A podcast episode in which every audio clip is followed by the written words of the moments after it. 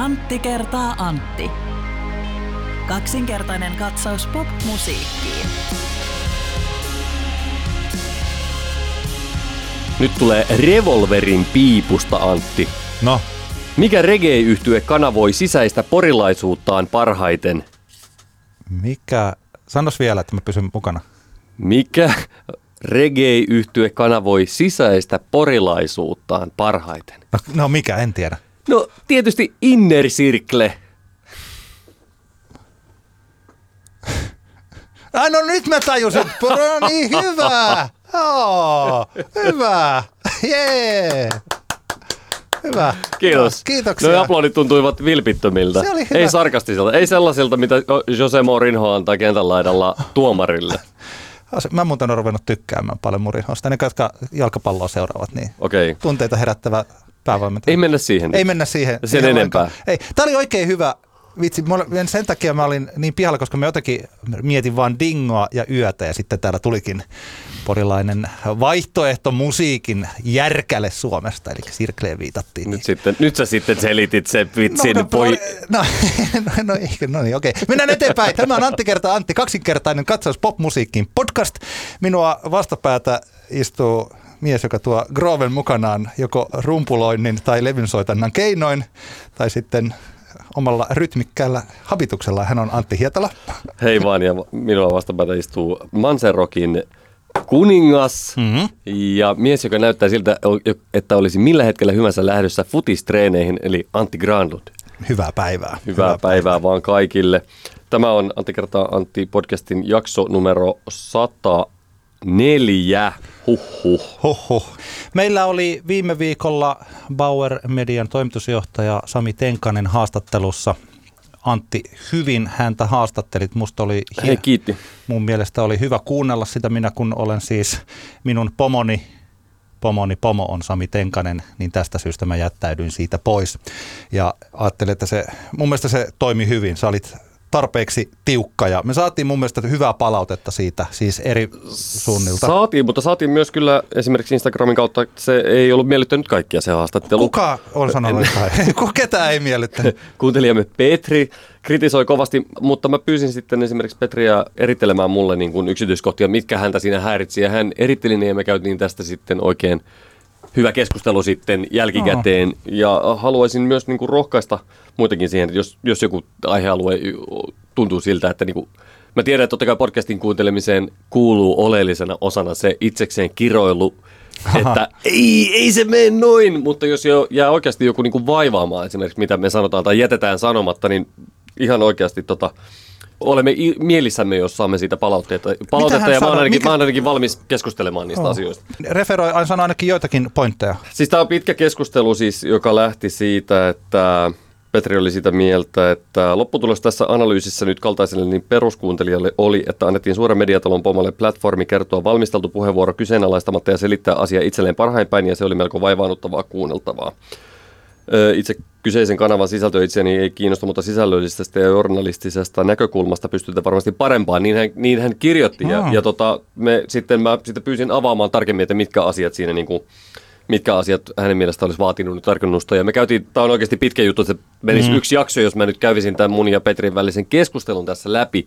Joo. Mutta haluan, halusin vaan mainita tämän sillä, että, että tota, musta oli kiva, että Petri antoi asiasta palautetta ja mä selitin omia näkökulmiani sitten, miksi jotain asiaa jätin sitten niin sanotusti tökkimättä lisää Tenkasen tota, kylkiluiden väri haarukalla.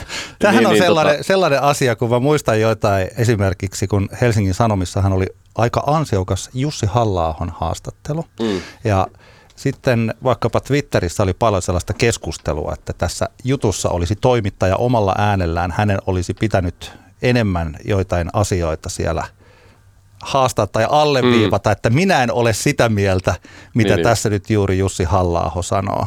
Ja se on siis, se on todella hankala tilanne, että Niin, niin, niin. miksi se menisi sillä tavalla. Että eihän sillä että sitähän tulee ihan naurettavaa luettavaa. Siis jos, Juu, tällä, juu. jos, niinku, jos toimittajat tekevät sen tyylisesti. Kyllä, kyllä. Ja että mikä se toinen tapa, että jos me, siis että mikä, vaikka, mikä se vastavoima olisi tässä ollut, joka olisi vaikkapa pitänyt päästää ääneen. Niin, tai, tai että mikä se olisi niin kuin tällainen, koska sitten taas toisaalta me saatiin, se mitä mä näin tuolla, niin oli paljon sellaista, huomattavan paljon enemmän sellaista, että palautetta, missä sä niin kuin hyökkätä, Anttia hyökkäsi Sami Tenkasta vastaan. Niin, niin. Eli ihmiset pikkasen eri suunnista Kyllä, katsoo jokainenhan sitä. näitä tarkastelee eri, Niin. eri kulmista, mutta tämä oli kuitenkin, mennään, mennään eteenpäin tässä jaksossa, mutta just tavallaan Petällä oli hyvät perustelut ja mä koitin Joo. sitten tuoda oman näkökulmani siihen ja mä ihan mielelläni ainakin käyn Joo. siis tämmöistä keskustelua sitten jaksojen jälkeen ja tämä koko, koko tämä niinku, Bassoradioon ja toisaalta tässä tilanteessa sun työnantajan Power Median toimintaa niin Suomen Rapin kohdalla, siihen keskusteluunhan palataan. Se jatkuu koko ajan ja, ja niin kuin totesin siinä haastattelun lopuksi, että, että vuoden vaihteen paikkeilla sitten ainakin niin kuin, sit voidaan niin kuin uudelleen arvioida sitä hommaa. Eli tähän ei niin kuin, keskustelu ei mun mielestä ainakaan niin kuin päättynyt yhtään Joo. mihinkään vielä. Että Tenkanen kertoi ne omat näkemyksensä ja okei, äh, katsotaan, että millä tavalla se, millä Niin. se tilanne näyttää sitten niin kuin vuodenvaihteen paikkeilla. Yksi asia, josta mä ajattelen, että on hyvä, että on tällainen viikko tässä välissä, että mä en keskustele. Mä, kuten sanottua, että mun on vaikea kommentoida oman eh, siis työnantajani muita kanavia, joiden tekijöitä mä en edes niin hyvin tunne ja osan tunne ja siis tällainen, niin se menee hankalaksi, niin kuin viime jaksossa selitin. Mutta että tästä yleisesti räppiskenestä Suomessa, mä en siihen kuulu, en ole siihen ikinä sillä niin että ö, suurin piirtein, että oon mä räppikeikalla ollut, mutta siis että se loppuu siihen. Onko, onko osallistunut Open Miceihin? En suoranaisesti. Enkä ole vaikkapa ollut Bassoradion kuuntelija, enkä siis tällä tavalla, jotenka se mitä mä nyt sanon, niin tulee enemmän tällaisena, voi ajatella, että tämän koko puheenvuoron perässä on enemmänkin kysymysmerkki kuin jokin muu. Mutta tässä keskustelussa on hie, niin kuin tästä suomalaisesta rapskenestä on annettu, ikään kuin olisi olemassa tällainen joku vuosikertomus, jonka kärkeen luetellaan sitten tämän skenen arvot ja ne ovat vaikkapa yhdenvertaisuus tai sukupuolten välinen tasa-arvo tai sen tyylinen asia. Ja siihen ei sitten sovi se, että soitetaan miesten musiikkia ja meillä on poliittista mainontaa vaikkapa perussuomalaisilta. Mm. Ja sitten taas, kun mä tässä just viime kesänä vaikkapa, nyt on ollut mulla, mä oon uusinut tämän lainan monta kertaa, niin on Heini Strandin kirjoittama Hyvä verse, Suomirapin Naiset-kirja, jonka Intokustannus on julkaissut. Tämä ilmestyi, milloinkohan tuo oli, 2019. Se on vähän reilu vuosi sitten. Ja sitten kun mä katson vaikkapa Bassoradion kuuntelijaprofiilia Finpanelin tekemistä kuuntelijatutkimuksista, pystyn sen tsekkaamaan vuosien varrelta, niin sieltä tulee esille hieman toisenlainen skene kuin mikä se skene oli, joka tässä tapauksessa nousi vaikka näitä perussuomalaisten mainoksia vastaan. Ja se skene on todella miesvaltainen.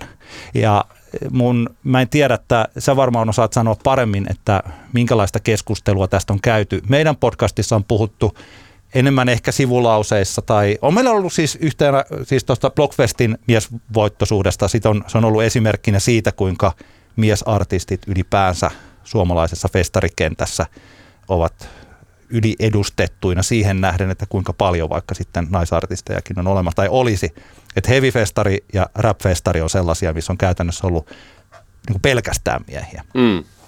Ja sitten kun tämän Hyvä versekirjan suomalaisten ei-miesräppäreiden kokemuksia on listattu, on muuten siis vahva suositus koko kirjalle. Tässä kirjoitetaan hienolla tavalla sellaista suomirapin historiaa, jota ei ole ollut aikaisemmin kirjoitettu. Käydään siis ihan tuolta tota, vuosituhannen alusta. Niin jos vaikkapa Sofan, Fanfan ja Sonson kirjoittavat, tai siis sanovat, nyt tulee suora sitaatti tästä kirjasta. Mehän oltiin keväällä 2016 Kultabassokerhon haastattelussa, jossa me jouduttiin niin sanotusti piinapenkkiin. Meiltä kysyttiin muun muassa, että ootteko te ajatelleet, voisiko johtua siitä, että te olette hyvännäköisiä mimmejä, että te olette saaneet huomiota ja levydiilin. Tuntui, että kaikki tuhansien tuntien työ, jota me ollaan tehty, valuu hukkaan. Te ensin pyydätte meitä vieraaksi, sitten te dissaatte meitä, kuinka epäkunnioittavia te voitte olla. Vastaavanlaisia kommentteja on niin kuin monilta muiltakin tässä kirjassa. Mm. Tai vaikkapa sitten, kun kansi mennä katsomaan Adikian YouTube-videoiden kommenttikenttää, niin se ei ole mitään kovin kaunista katsottavaa. Mm. Joo, ja tuossa sitten vielä katson, katsoin tuossa esimerkiksi Rähinä Recordsin tota, diskografian läpi, niin siellähän on esimerkiksi yksi naispuolisen artistin albumijulkaisu. Se on vuoden 2019 Nelli Matula-albumi Jumalatar. Ja toisaalta taas Monspi, jota on ehkä niin kuin ainakin jossain kohtaan se oli tavallaan aika silleen niin kuin tasaisesti koko räppikenttä niin kuin arvosti Monspia levyyhtiönä. En tiedä mikä on tällä hetkellä tilanne, kun vähän kuvio on muuttunut Major kuvioiden kautta, mutta tota, esimerkiksi Monspilla, okei, okay, Wikipedian diskografia päättyy tuonne vuoden 2016 paikkeille, mutta siihen mennessä ei yhtäkään naispuolisen artistin julkaisemaa no. albumia, ja näitä on kuitenkin aika helvetin monta näitä albumia, mitä he ovat julkaistu. julkaistu eli tota, tämähän ei ole, tai sanotaan näin, että kysymys on laaja ja monimutkainen. Ja lisäksi, voisitko sä sanoa, että vaikka vuoden 2016 Bassoradio, kun jotkut nyt puhuvat, ja puhuivat jo tota, siis viime vuoden puolella, kun ne erikoisohjelmat lopetettiin, että vanhaa Bassoradiota ei enää ole. Oliko 2016 vielä semmoista niin kuin Bassoradion kulta-aikaa? En mä tiedä, mikä on ollut Bassoradion niin, kulta-aika. Ei, ei, okay. en, en ole analysoinut. mä, sen, mä kysyn tätä vaan sen takia, että nyt mä juuri eteeni otin tämän 2016 kuuntelijaprofiilin Bassolla. Mm. Niin Bassoradion kuuntelijoista miehiä on 61,3 prosenttia. Niin. Että se on siis suurin piirtein samat. Radio Rockin kuuntelijaprofiilin se on 63 prosenttia. Se niin. on siis, Bassoradio on yhtä äijä-kanava kuin Radio Rock. Tämä niin. oli mulle tosi iso yllätys, okay, kun mä en kuuntele sitä. En ole kuunnellut sitä kanavaa muuta kuin aina silloin tällä, mutta en ole sellainen vakkarikuuntelija. Ja että oikeastaan sitten se on niin 25-44-vuotiaat miehet, mm. jotka kuuntelee passoradioa. Ja se, mitä nyt tulee tapahtumaan tulevien kuukausien aikana, niin sittenpä se nähdään. Mutta yksi asia tässä, vaikka siinä sisältökeskustelussa, niin Bassaradio kuitenkin, että siellä on ollut sitten kymmeniä erikoisohjelmia ja DJ soittamassa monipuolista musiikkia. Niin se ydinkysymys on, että mitä hyötyä siitä on, kun se yleisö on yksipuolinen. Ja että mm. jos se sisältö on yksipuolisempaa, ja jos se yksipuolinen sisältö takaa monipuolisemman yleisön, niin sehän on parempi asia. Siis koska se yleisöhän tässä on se tärkeä, eikö olekin? Vai onko se sitä mieltä, että jos monipuolinen sisältö onkin vaan Siedos onkin vaan palvellut tietyn ikäisiä miehiä Suomessa. Mm, niin, mm, mutta eikä sitten oikein voi sanoa, että kumpi on tärkeämpi, koska ne on tavallaan vain niin kaksi, oikeastaan pikkusen mun mielestä kaksi eri asiaa on se, että minkä tyyppisiä artisteja nostetaan Framille tai tekijöitä nostetaan Framille ja toisaalta taas, että minkälaista yleisöä palvellaan. Totta kai nämä kysymykset on limittäin, mutta, mutta en mä ehkä en mä, osaa, en, mä, en, mä, en mä tiedä, su, sulla on ehkä tuosta tuommoinen, jos sä ajattelet sitä sen yleisön kannalta, sulla on ehkä tuommoinen radiotoimittajan näkökulma. Ehdottomasti, ehdottomasti, joo. Että, radio, että radio, sitten taas joo, itsellä niin kuin ajatellaan vaikka tapahtumajärjestäjänä, mä ehkä enemmänkin katson sitä siltä kulmalta, että ketä siellä on niin kuin tekemässä sitä, koska se, ketä siellä on tekemässä, sen pitäisi ehkä jossain määrin myös sitten näkyä, johtaa siihen, että – minkälaiseksi se yleisöprofiili muokkautuu, mutta en, en mä tiedä tästä. Kyllä, kyllä. Ei mun siis ehdottomasti, mutta tämä on niin jännittävää, että me tulemme seuraamaan Radio Suomirapin ja Bassoradion sisältöä, mutta kyllä meidän pitää seurata myös sitä yleisöä. Eli tilanne pitää katsoa, että jos tällä hetkellä siellä on 90 000 tyyppiä, joista on sitten vähän alle 60 000 on miehiä. Mm. Noin puolet on sitten tuohon 25 meidän ikäluokkaan osuvia miehiä. Ja sitten kun muistellaan, että pitäisi saada se vanha takaisin, niin sitten pitää miettiä, että mikä se vanha oli. Mm. Ja okei, yksi asia, mikä tässä pitää taas huomata, että jos Suomi Rap rupeekin soittamaan popmusiikkia, niin sittenhän se, sinne automaattisesti tulee tota, 50-50 jakauma. Ja siis tällä, että en mä toisaalta sitäkään tarkoita, että jos siellä putoo tietyllä tavalla se niin kuin näin. Mm. Mutta että tämä kaikki summa summarum, että se skene näin ulkopuolisen silmin ihan vaan kun mä siteraan niitä, jotka ovat siinä mukana, jotka mm. eivät ole olleet miehiä. Mm. Ja sitten kun mä katson tilastoja, että minkälaista jengiä se on ollut, mm. kyllä tässä levyyhtiöt, tapahtumat, ne ihmiset, jotka siinä skenessä on, mm. niin mä en ole nähnyt sellaista laajaa historian likapyykin pesentää tässä. Tämä hyvä versekirja on mun mielestä erittäin hyvä yksi sellainen niin kuin ulostulo siitä. Ja mä toisaalta toivon, että tässä viimeisen kahden, kolmen vuoden aikana, koska maailma on siis muuttunut erittäin paljon, mm. niin mä luulen, että nyt tässä vaiheessa se muutos on jo, sitä muutosta on tapahtunut jo tosi paljon. Kyllä. ja siis se tilanne on menossa sinne suuntaan. Mutta tota, pitää katsoa, että seurataan skenejä. Kyllä, kyllä, kyllä, kyllä. Ja muutosta tarvitaan edelleen. Mä löyhällä aasinsillalla siirryn tästä vähän semmoiseen kepeämpään aiheeseen. Tiedätkö, kun elämässä tulee semmoisia tilanteita, että vaikka joku albumi on semmoinen tai joku artisti on semmoinen, mitä niinku, tai kun ei, ei niinku kaikkea uutta mu- musaa niinku ehdi vaan kuuntelee. Tiedätkö sen tunteen? Joo, tiedän. Se ärsyttää, kun tekisi mieli kuunnella kaikkea uutta musaa, mutta ei pysty. Mutta tiedätkö mikä on niinku hyvä juttu? No, Se, että niin kauan kun me ollaan niinku elossa, niin meillä on aina mahdollisuus palata semmoisiin vanhoihin julkaisuihin, mitkä on joskus ylen katsonut syystä tai toisesta. No, nykyään kun on toi esimerkiksi Spotify-nimisessä suoratoistopalvelussa käy, niin joskus ainakin käy niin, en mä tiedä onko se automaattinen, mutta jos kuuntelet jotain albumia, ja kun se albumi loppuu, niin sä siirryt suoraan semmoiseen niin artistiradioon tai sen albumiradioon, Joo, joka soittaa samantyyppisiä biisejä, niin sitä kautta on tullut viime aikoina törmättyä ihan niin kuin hienoihin juttuihin. Niin mulle vaan, niin kuin, mä haluan nyt vaan sanoa, kuinka hieno tunne on se, että kun aikoinaan ohittaa jonkun albumin sillä, että äh, mulla ei nyt aikaa tätä kuunnella, ja että syystä tai toisesta, ja ja sitten kun käykin yhtäkkiä 16 vuotta myöhemmin, että sieltä joku biisit pompsahtaakin jonkun tämmöisen niin artistiradion kautta. Ja kun sä tajuat, että jumalauta, tää on hyvää musaa, ja miksi mä en tähän tarttu, niin mulle kävi nyt just niin, kun yhden artistiradion kautta alkoi soimaan MF Doomin mm, Food-albumilta 2004, taisi olla Deep Fried Friends-niminen kappale, jonka mä aikoinaan MF Doomin vähän niin kuin ohitin semmoisena, että tämä nyt ei mitään oikeata räppiä tai jotain Pitchfork-uskovaisten pilipaliräppiä. Niin tota, mutta nyt kun sitten kuulin sen biisin, mä olin, että hei, nyt kuule, jumalauta kuulostaa hyvältä. Että ainaanpa kuunnella albumin läpi ja se on mahtava albumi. Mä haluaisin vaan tässä nyt fiilistellä sitä, se tunne, kun Aa. tajuat, että tämä, 16, tämä albumi on ollut 16 vuotta tuolla musa-avaruudessa ja nyt, mä niin kun, nyt minulle tuli oikea hetki kuunnella sitä. Se on Joo. hieno tunne. Mä itse asiassa vahingossa tässä viime kesänä niin kuuntelin ton, olikohan toi levy. Mutta se oli jollain listalla. Mä en ole nyt ihan varma, tuliko Pitchforkilta taas joku tämmöinen best of lista. Rolling Stonesiltakin tuli, mutta tällä viikolla best, kaikkien aikojen 500 parasta levyä Ah, lista. joo, mä huomasin. Oli muuten, siis ei mennä siihen sen enempää, mutta se lista oli ok. Okay. Siellä yritetään tosi hyvin. Vähän sama, mitä nyt puhuttiin, liittyy tähän äskeiseen räppiskene-keskusteluun. Eli että myös Rolling Stone-lehti kirjoittaa uudelleen sitä historiaa. Sen takia nämä listat on silloin tällöin hyvä päivittää, Niin, että niin, mitä me ei tajuttu vielä 20 vuotta sitten Kyllä, kyllä. että miksi tämä oli vain valkoisten äh, miesten lista ja nyt, Mm. nyt se ei ole, että se, sen historian, sen voi kirjoittaa uudelleen ja se on kussakin ajassa jopa, Kyllä, kyllä. jopa tarpeellista. Joo, se on, toi on hyvä. Mä en yhtään ihmettele, että mä tykkään siitä, koska jos kertaa Pitchfork Rappia, niin, niin, niin, niin, tota, niin se sopii. Se on mulle hyvä tällainen gateway drug kyllä, sitten kyllä. sellaiseen niin kuin, vähän Oike- oikein, oikeeseen oikeeseen kamaan. kamaan. Just näin. Joo, kyllä.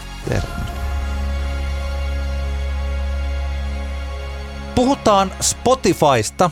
Aleksi Pahkala, monesta tuttu esimerkiksi Jim Gordon yhtyeestä tai niin kuin viime jaksossa mainittiin, niin on perustanut oman levyyhtiön All That Plas.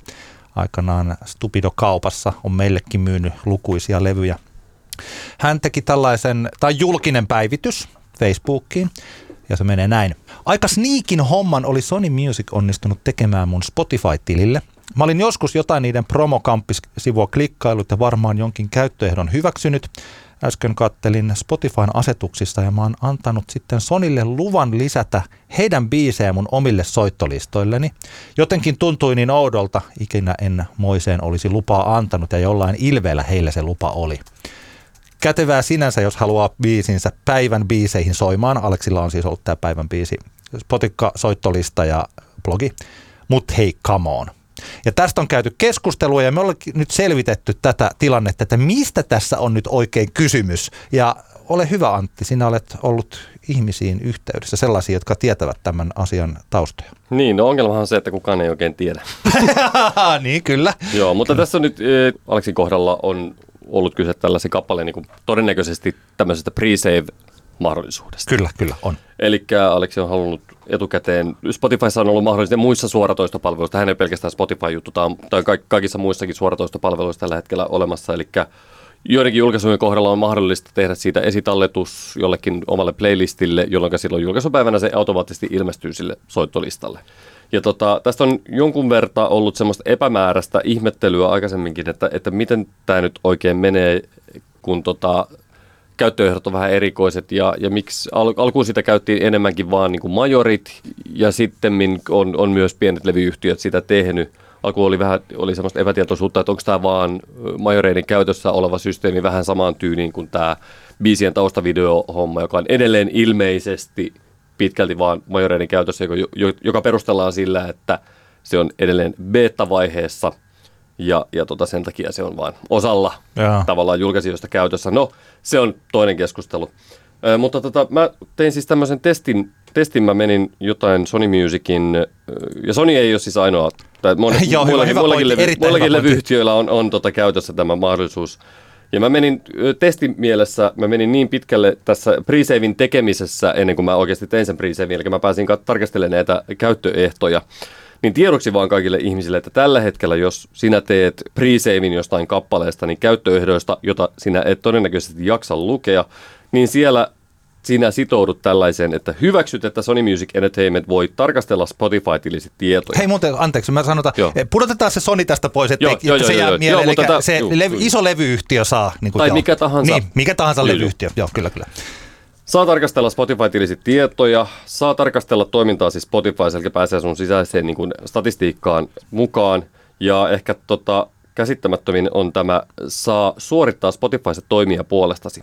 Lisätä ja poistaa kohteita omasta kirjastostasi. Luoda, muokata ja seurata yksityisiä soittolistoja, eli niitä sun itse tekemiä soittolistoja. Luoda, muokata ja seurata soittolistoja ja hallita, ketä seuraat Spotifyssa. Wow. Ja tämähän on niin, niin kuin aivan uskomaton juttu. Mehän tiedetään, että tällä kaikki, mitä sinä ja minä tehdään internetissä, nehän tallentuu ja sitten joku käyttää sitä tietoa hyväksi, kun myy mainostilaa. Ja no. maailmahan menee sillä tavalla ja sitten joku oikein, jos on folihatun päähän, niin laittaa, niin sitten voi ajatella, että se myydään Kiinaan ja sitten kiinalaiset tulee ja ne niin kuin valottaa tämän maapallon ja sitten meistä tulee vankille eri vankeja kaikki, koska me ollaan annettu ne tiedot siellä jossain käyttöehdoissa jollekin. Tämä on niin. niin tämmöinen yksi teoria tästä asiasta, mutta anyway, siis kaikki mitä me tehdään, niin se tallentuu sinne. Kukaan niitä käyttöehtoja ei lue. Mutta tämä on siis tämä on hämmentävää, koska logiikkahan tietenkin meni siis niin, että perusajatus se, että jos sä teet pre jostain kappaleessa, haluat, jos mä oon niinku fani, mä ajattelin, että kun Robin ilmoittaa, että hei, mulla on uusi biisi tulossa, me käy pre se, niin se tulee sun suosikkibiisit playlistille julkaisupäivänä. Tietysti mä menisin tekemään sen ihan kauhean mielelläni, koska Aha. mä haluaisin sen, että mä en missaa sitä, että kun se biisi tulee. Ja silloinhan ideaalisessa maailmassa sille taholle, joka on todennäköisesti se levyyhtiö tai jakelija, niin se saa oikeuden vain siihen, että se laittaa sen yhden biisin, halutun no, biisin sinne sille tietylle playlistille, mihin sä oot sen asettanut.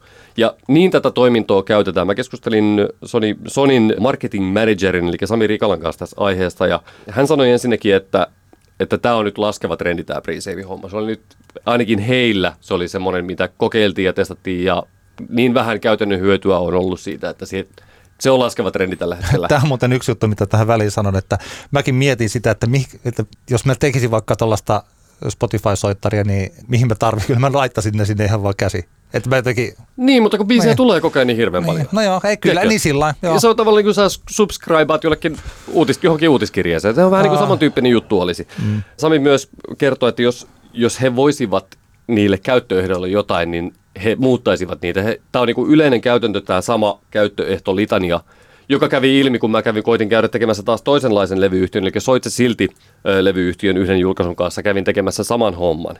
Ja siellä tuli identtisesti täysin sama, samat käyttöehdot. Eli, eli se on käytännössä siis se on niin kuin se on kaikilla sama, eli, eli tässä niin kuin majorilla ei ole mitenkään yhtään sen enemmän perseestä ne käyttöehdot kuin pienellä nyrkkipajalevyyhtiöllä.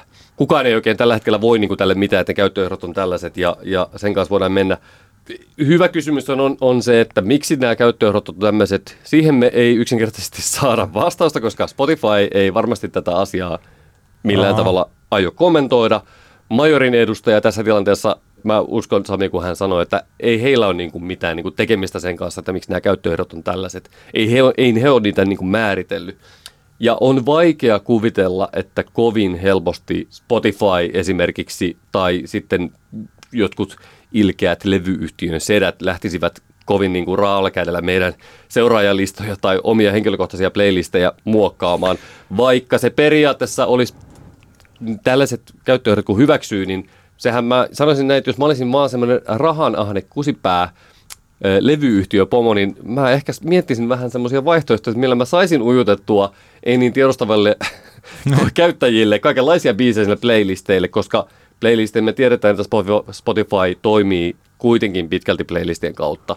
Niiden kautta se generoituu ne, ne niin kuin soittomäärät pitkälti. Niin tavallaan siitä voisi, jos olisi tarpeeksi ketku, niin sitä, tätä tilannetta voisi käyttää varmasti jollain tavalla väärin, mutta Se- aika korkea kynnys siihen varmasti on, että kukaan käytännössä niin tekee, koska siitä todella, todennäköisesti siitä tulisi aika nopeasti niin iso haloo, että, että sit niinku, se olisi vaan paha niinku imago damage.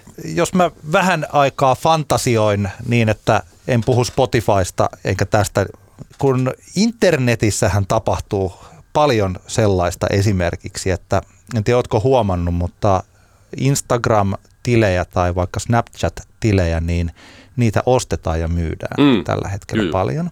Ja on olemassa ihan kokonainen tällainen hakkerialakulttuuri, joka tsekkaa, että jos on olemassa kuolleita Instagram-tilejä tai kuolleita Snap-tilejä tai varmaan mitä tahansa luulen, että on TikTokkiinkin jo tullut, Mm. joska ne nimi, nimi se handle on sillä puoleensa vetävä. Mm. Että jos olisi vaikka tota, Dynamite Man, kuulostaa sellaiselta, että joku haluaa, sitä tuli mulla nyt ensin mieleen, että haluaisi sellaisen, niin sellaisen voi ostaa. Eli ne on hakkeroinut ne Niin, niin, niin. tilit, ottanut haltuun ne ja sitten ne myy niitä. Jotkut coolit nimet, niin niitä voi myydä siis kymmenillä dollareilla, jopa sadoilla dollareilla eteenpäin. Niin, niin. Ja Vähän niin kuin domain-nimien kanssa. Joo. tehtiin ja tehdään edelleen kauppaa. Tämän tyylisiä asioita. Ja mä luulen, että Spotifyssa on paljon vaikkapa tällaisia, siis siellähän en tiedä kuinka paljon Spotifyssa voi olla noita soittolistoja ja kaikkia niin käyttäjiä, siis Mm. sellaisia niin sanottuja kuolleita käyttäjiä, joissa on soittiksia, joilla voi olla subscribaa ja satoja tai jopa tuhansia, mutta että se tili on kuollut. Niin. Niin kukapa ei haluaisi ottaa käyttöönsä tuollaista Niin, tiliä. Että jos rupeaa katsoa, että täällä on tällaisia soittiksia, joita käytetään paljon, ja et tota, niin mehän otetaan ne omaan käyttöömme, ja meillähän on tässä oikeus, koska mitään lakia ei ole rikottu, ja täällä on laitettu täpät, että tuolla on, meillä on vaikka 100 000 pientä soittolistaa, ja ne on meidän käytössä, kun ei niitä kukaan muukaan käytä. Niin, Niin, niin otetaanpa mene nyt sitten käyttöön. Ja vaikka tuossa nyt vahingossa se Spotify-sana tuli, niin tämähän ei nyt Spotify, tämä on joku mun pääni sisäistä internet skifi fantasiaa Kyllä. että tällaista voisi tehdä. Ja Kyllä. totta kai se, että saadaan, mitä enemmän saadaan dataa, sehän liittyy näihin kaikkiin. Se liittyy Mm. mm. Google ja Facebookiin ja joka ainoaseen sosiaaliseen mediaan. Ihana tämän avaruusajan sanapari big data, Mm. mm. että miten siitä saa selville nykyään kaiken. Kyllä, kyllä.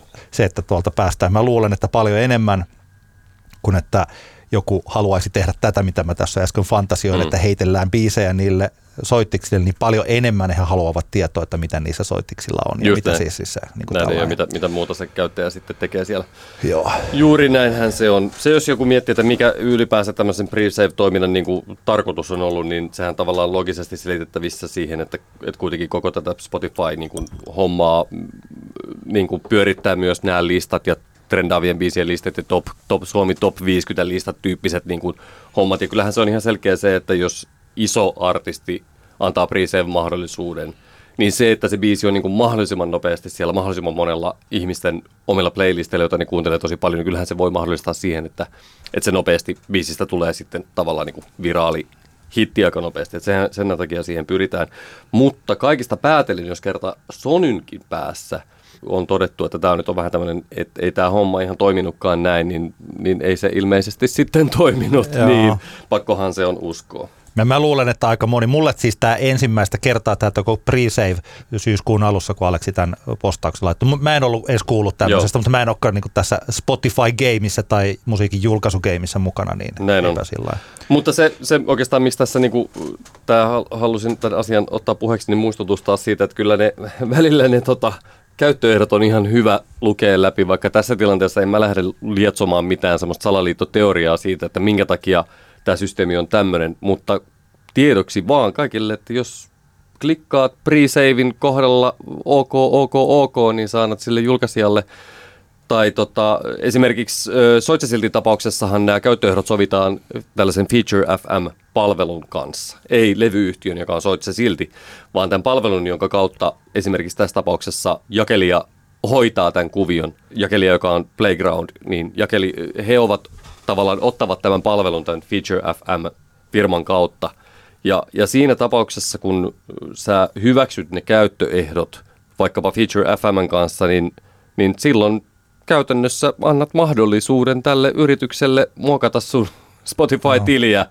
Käyttöehdoissa siis edelleenkin tuskin kukaan lähtee kovin helposti siihen, että lähtee mielinmäärin kuluttajien Spotify-tilejä muokkaamaan. Kenellä siihen olisi niin kuin aikaakaan, koska se yksittäisen tilin muokkaamisen hyöty on kuitenkin suhteellisen niin, pieni. Niin tuskin siellä, kika, niin. joku, siellä joku Mike hiiren kanssa jossain niin läppärillä, ei Niinpä. sellaista voi tapahtua. Kyllä, kyllä. Mutta silti ihan vaan tiedoksi se, että oh. annat jollekin jenkkiläiselle startupille luvan mm. muokata sun profiilia. Että niin saa tehdä, mutta mä en niin tee. Jos Williamin Penelope on ollut tämän vuoden isoimpia biisejä, niin kovin kauas musiikillisena ilmiönä ei ole jäänyt Beam, eli Rita Beam, joka julkaisi 18. päivä syyskuuta debyyttialbuminsa Draaman kaari viehättää. Warner Music Finland julkaisijana taisi muuten tiputtaa noin meidän räppisankarit tuolta top-listoilta aika lahjakkaasti Beamin albumi saapuessaan. Me olemme kuunnelleet tämän levyn ja keskustelemme siitä, koska mun mielestä tässä on, tämä on hyvä esimerkki siitä, mikä on hyvää ja toisaalta mikä on jopa niin kuin harmillisen huonoa suomalaisessa musiikkimaailmassa. Tämä Hei rakas kappalehan on siis yksi nyt viime aikojen kovimmista radiohiteistä. Onko nyt sitten palavaa vettä ja Suomen muotoisen pilven alla taitaa olla niin kuin kovempia, mutta tota, kyllä toi Hei rakas oli sellainen, että se striimas ihan kipeänä ja se soi, soi myös radioissa tosi hyvin. Eli Tällä ihan... hetkellä reilut 15 miljoonaa kuuntelua Spotifyssa. Kyllä. Se ja, on tosi paljon suomalaiselle biisille. Ja se oli vielä debyyttisinkku, eli ilmestyi syyskuussa 2019 aika lailla siis tasan vuosi sitten. Ja BM ei ole juurikaan tehnyt live-keikkoja. Saattoi olla jopa, että oliko se eka live-keikka jossain telkkarilivessä nyt tuossa alkuvuodesta. Mm, no, se ollut no. peräti jossain sinne ihme radiogaalassa hän oli kanssa, mutta hän ei ole siis, hän on ihan oman uransa alkutaipaleella. Mutta minkä takia BM on mielenkiintoinen artisti, niin on siksi, että tämä, tätä levyä kohtaan ainakin mulla oli suuret odotukset ja koska toi Hei rakas on niin iso hitti. Ja tietysti tässä on sellaista vanhan liiton menoa ja nyt sanon tämän sekä hyvässä että huonossa, ja pitää aina myös omia arvoja tässä paikantaa. Mutta sitten koska nämä kaikki kappaleet lähtökohtaisesti ne on Riita Beemin itse säveltämiä mm. ja sanoittamia. Eli Sakke Aalto on mukana joissakin. Nyt näyttää olevan siis tuottajana, mikä nykyään on myös aika pitkälti sitä laulun niin kuin säveltämiseen liittyvää asiaa. Voi niin monessa tilanteessa ei, ei aina, Joo, mutta Kyllä, mutta että näin ihan vanhalla tavalla sävellys ja sanoitus, niin näistä kymmenestä kappaleesta on kahdeksan merkattu täysin Beemille itselleen ja sitten näkyy olevan Kekosalata säveltäjänä Unia ja Minä vai maailma kappaleessa. Niin, eli Sakke Aalto on yhtä kyllä. kuin Kekosalata. Joo, kyllä, kyllä, kyllä. Niin tuota, se tietysti tekee tästä sellaisen, että jos jossain muussa tilanteessa BMiä olisi verrattu johonkuhun toiseen poppariin, ehkä niin nyt puhutaan sitten vaikkapa Kisusta tai Vesalasta tai omalla tavalla esimerkiksi Jenni Vartiaisesta, että meillä on tällainen laulaja, laulun tekijä ja Hei rakashan on ihan täysosuma biisi. Se on loistava kappale. Mutta Antti Hietala, kun kuuntelit ensimmäistä kertaa tämän levyn, niin minkälaisia tunteita se herätti sinussa? Ensin täytyy niin kuin alustaa sillä tavalla, että mä olin käytännössä, usko tai älä, olin välttynyt tietoisesti kuulemasta Hei rakas kappaletta no. tämän albumin il- ilmestymiseen asti. Mä oon no. aivan varmasti kuullut sen erinäisessä tilanteessa marketin kassalla tai – tai jossain välillä, kun radiossa kanavia skippailut tai, tai jossain, jossain muussa tilanteessa, jos mä en ole tiedostanut, että kyseessä on Beemin herrakas sen takia, koska, koska en, en kuuntele kaupallista radioa aloitteellisesti tai, sitten, tai, tai, tota, tai muuten hakeudu tämän tyyppisen musan päälle, niin mun mielikuva tästä artistista on syntynyt lähinnä tämän julkisuuskuvan kautta, tämän esteettisen puolen kautta, millä hänen kuvat näyttää, ja sen perusteella, mitä hänestä on kirjoitettu. Se, se on ollut tärkeä osa tavallaan sitä mielikuvaa, mikä mulla on, mulla on syntynyt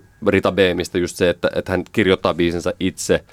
Ja niiden kautta mulle oli syntynyt semmoinen mielikuva näiden asioiden kautta, että mä jostain syystä olin kuvitellut, että kyseessä ei olisi täysiverinen iskelmäartisti. Joo. Jollain tavalla tämä artistin imago tähän asti on ollut jotain muuta kuin mikä on perinteisesti semmoinen iskelmä pop-artistin imago. Siinä on ollut jotain kiinnostavampaa, joka ehkä johtuu siihen, että hän on tosi vähän, vaikka tämä Hei rakas nyt on ollut vuoden verran niin kuin massiivinen hitti, niin silti tosi vähän paistatellut niin sanotusti tuommoisessa niin kuin perus, ei, ei ole näkynyt jossain niin kuin perusviihdeohjelmissa ja niin poispäin, ei ole kuluttanut kasvoja semmoisessa, vaan pysynyt vähän semmoisen niin kuin mysteerityyppinä, joka on toki tehnyt siitä niin kuin astetta mielenkiintoisemman kuin monesta muusta artistista. No, koska odot, luulin, että kyseessä on jotain muuta kuin iskelmää, odotin albumilta jotain muuta kuin mitä se käytännössä on, koska mun korvaan se kuulostaa hyvin pitkälti, en sanoisi, että keskiver- keskivertoiskelmää, vaan sanoisin, että valtavirta iskelmämusiikilta semmoisella aavistuksenomaisella modernilla twistillä. Ja tästä syystä ensimmäinen kuuntelukerta oli karvas pettymys. En tiedä, mihin ne odotukset oikeasti siitä niin kuin musan suhteen, niin kuin mihin mä olin, mi, miksi mä olin semmoisen niin kuin ajatuksen rakentanut mieleeni, mutta niinpä olin tehnyt ja huomasin sen ensimmäisellä kuuntelukerralla ja siksi pettymys oli suuri ja teki pahaa, mutta toisella kuuntelukerralla aloin löytämään koko tästä niin kuin kuviosta vähän semmoisia sävyjä ja ehkä jopa jotain niin kuin positiivistakin. Joo.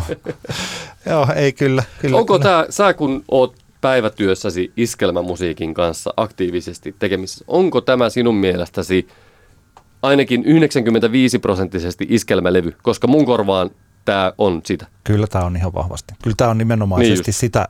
Jos mietitään, että mistä tämän albumin tuotantoon on haettu vaikutteita, niin kyllähän se nyt on 2010 kotimainen radiomusiikki. Niin. Sieltähän tämä, tämä tulee. Ja sen takia mä olin itse sit samalla tavalla pettynyt siihen. Eli että kun mun mielestä, mä oon siis tykännyt, ehkä mä tiedän, että me ei ole kyllä hirveästi 200 B, mistä puhuttu, mutta aina mm. kun mä olen jollekulle hänestä jotain maininnut, niin mä oon sanonut, että mä pidän hänen äänestään erittäin paljon. Mm. Se, missä hän livenä oli. Nyt mä oon vähän nolo, että mä en muista, että missä hän on Marsissahan ollut. se ainakin taisi vetää, niin kuin, olisiko, ty- miksi mä muistan, että Marsissa olisi ollut niin kuin eka Mut, Eikä Seinäjoen musiikkialan Jaa. tapahtumassa eka niin kuin varsinainen live, mutta sä oot Jaa. ehkä nähnyt jossain se oli, tai se, se, oli siis joku, mä on siis telkkarista katsonut joku. No niin oli, mutta hän vaikutti siis, ai, siis ihan jotenkin tosi sillain, hänen habituksensa ja se ääni tosi sillä puoleensa vetävältä, että sitä oli pakko vaan katsoa, kun hän laulaa, vaikka hän oli täysin ilmeetön ja paikallaan. Näytti siltä, että jännittää.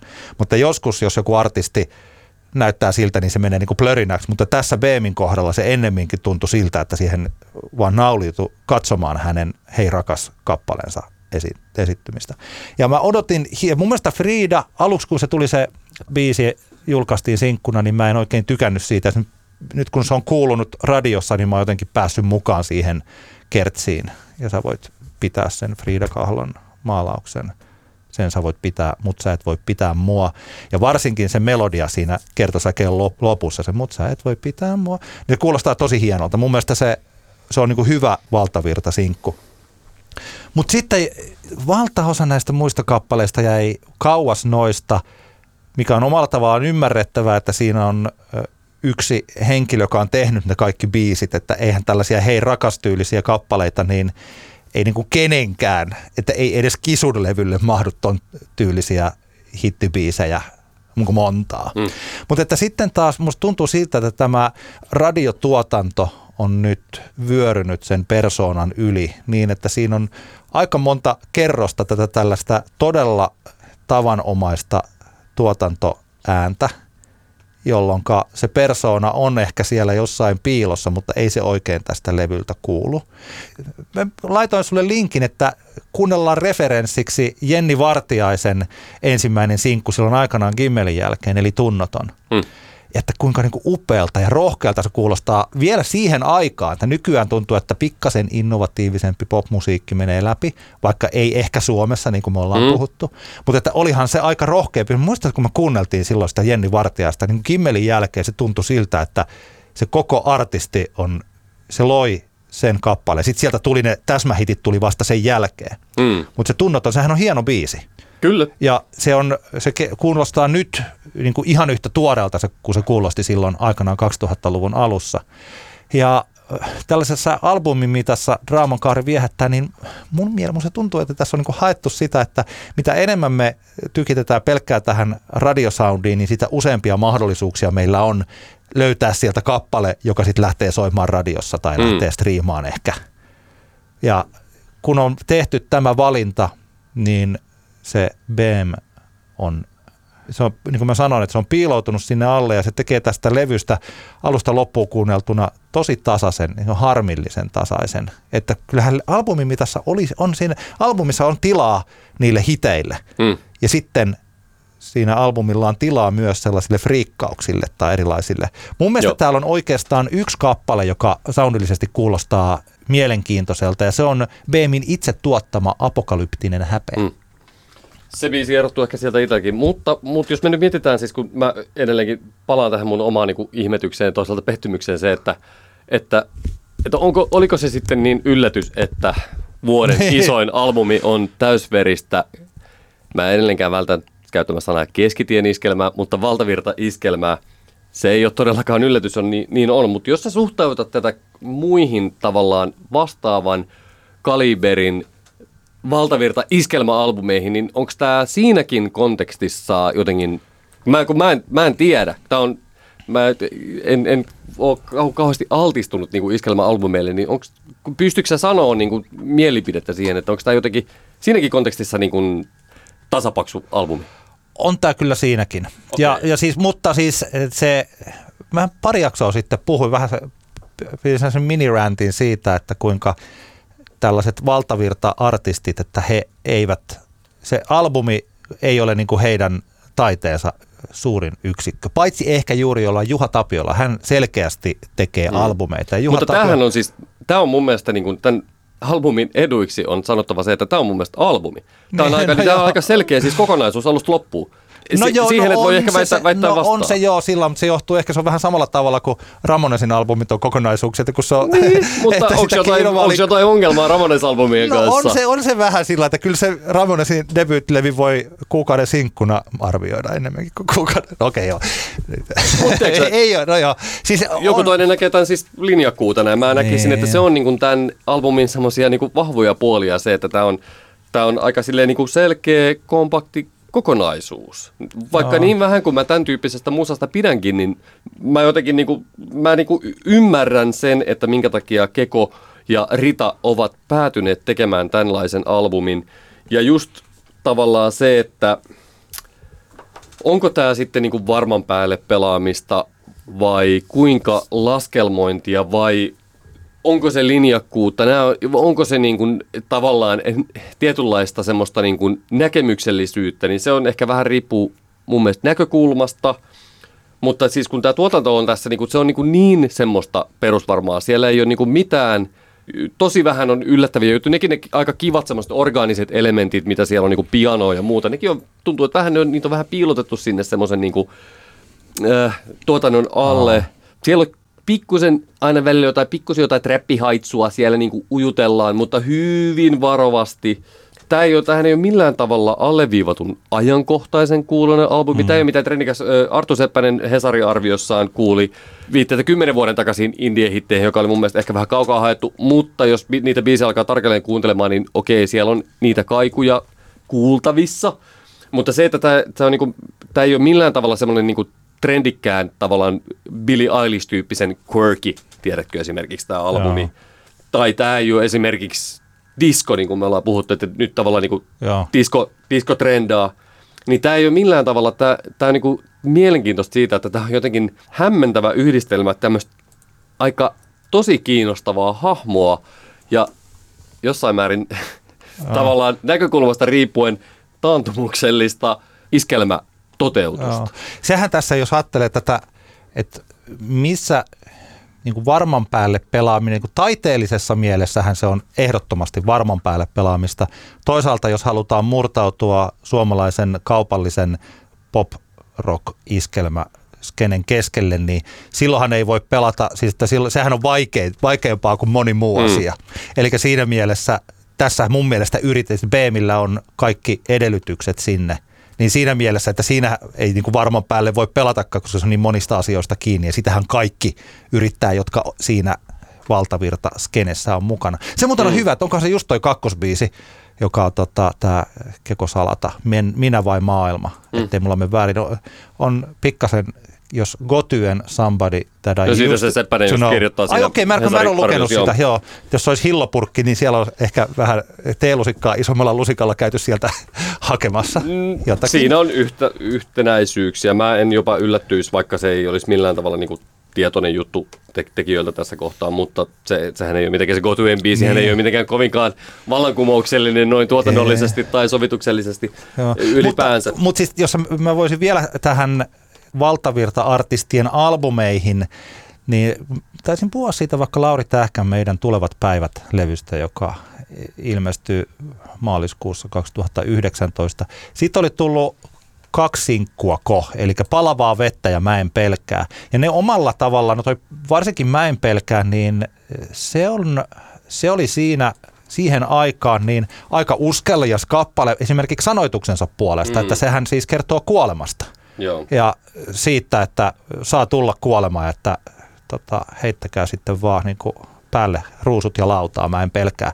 Aika hieno sanoitus, Ellinora ja Timo Kiiskisen sanoitus mm. siinä Lauri Tähkän kappaleessa ja haettu tällaista Aviciita, mikä tota, ei ehkä meidän tällaisessa on niin kaikista mm. uskaliain ratkaisu, mutta suomalaiseen radioon Lauri Tähkän biisiin, niin se kuitenkin on sellainen, että kovin moni ei olisi voinut ottaa tuollaista teemaa mm. ja sitten tuollaista, että, että tämän tyyli, mä koen, että mä en pelkää kappale oli tietyllä tavalla niin kuin askel johonkin, kun riskinotto on niin kuin liikaa, mm. mutta askel johonkin uuteen. Ja sitten vaikka kisulla on niin kuin hirmu määrä siinä pop-tähti kisussa, niin siellä on joka kappaleessa oikeastaan siinä on tiputeltu sellaisia häiritseviä elementtejä.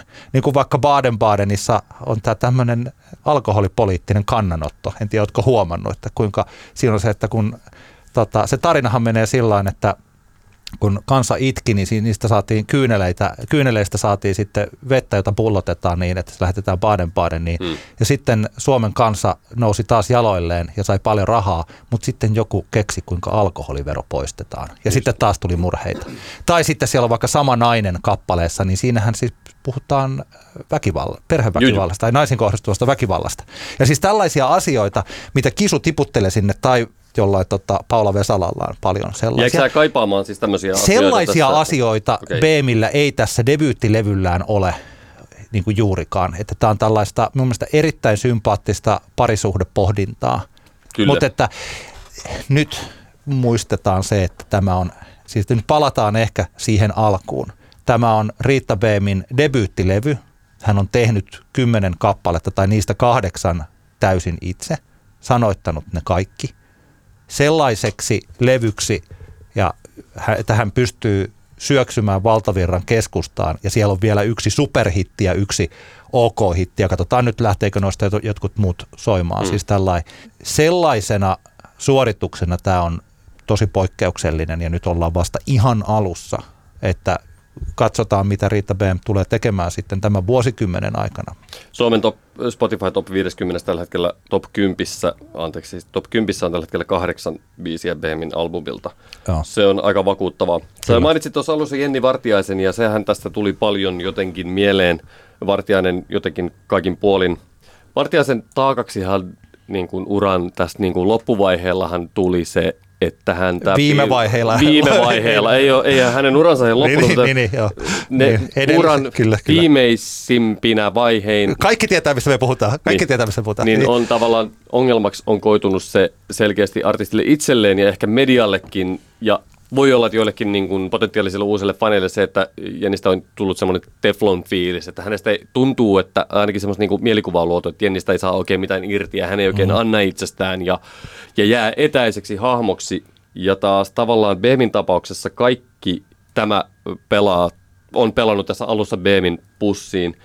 Ja, ja se on just niin kuin mä sanoin, että se, tavallaan se hahmo on tosi kiinnostava. Mä uskon, että se on se yksi tekijä, minkä takia tämä on iskenyt niin lujaa. Tavallaan tämä yhdistelmä siitä, että me otetaan turvallista musaa, johon laitetaan vaan oikeasti sille aika kiehtova tyyppi tekemään sitä, niin se on, se on tuntuisi, näyttäisi olevan aika hyvä yhdistelmä.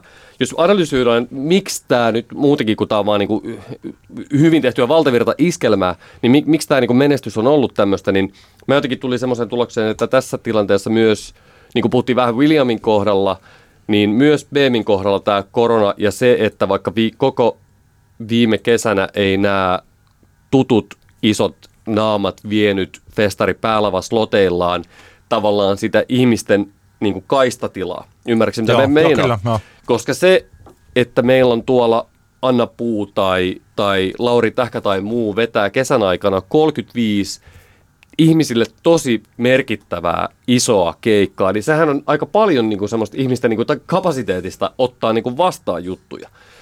Ymmärrätkö, no, onko se vielä kerralla, mitä mä tarkoitan? Kyllä. Ei, niin, kun, kun se, hei, kun tota, se, mä voin se, tähän väliin sanoa siis, että se mitä sä sanoit, William, mä en oikein niin kuin silloin ostanut sitä ajatusta tästä, että Penelope on iso hitti siksi, että muilta ei tule. Nyt kun sä sanot sen uusiksi tällainen, nyt mä ehkä myönnyn sekä Penelopen että että vaikka se julkaistiin vuosi sitten, niin sehän ei niin kuin, Hei rakas on ollut siis tämän vuoden radioiden toisiksi kuunnellun kappale. Elastinen, Featieni, Vartijainen, epäröimättä hetkekään mm. on ykkönen ja Hei rakas on kakkonen. Kyllä, kyllä. Niin, että, että kyllä, siinä, kyllä siinä varmaan on sitä, että koska isot tähdet ja se, se festariboostit ja mm. tällaiset.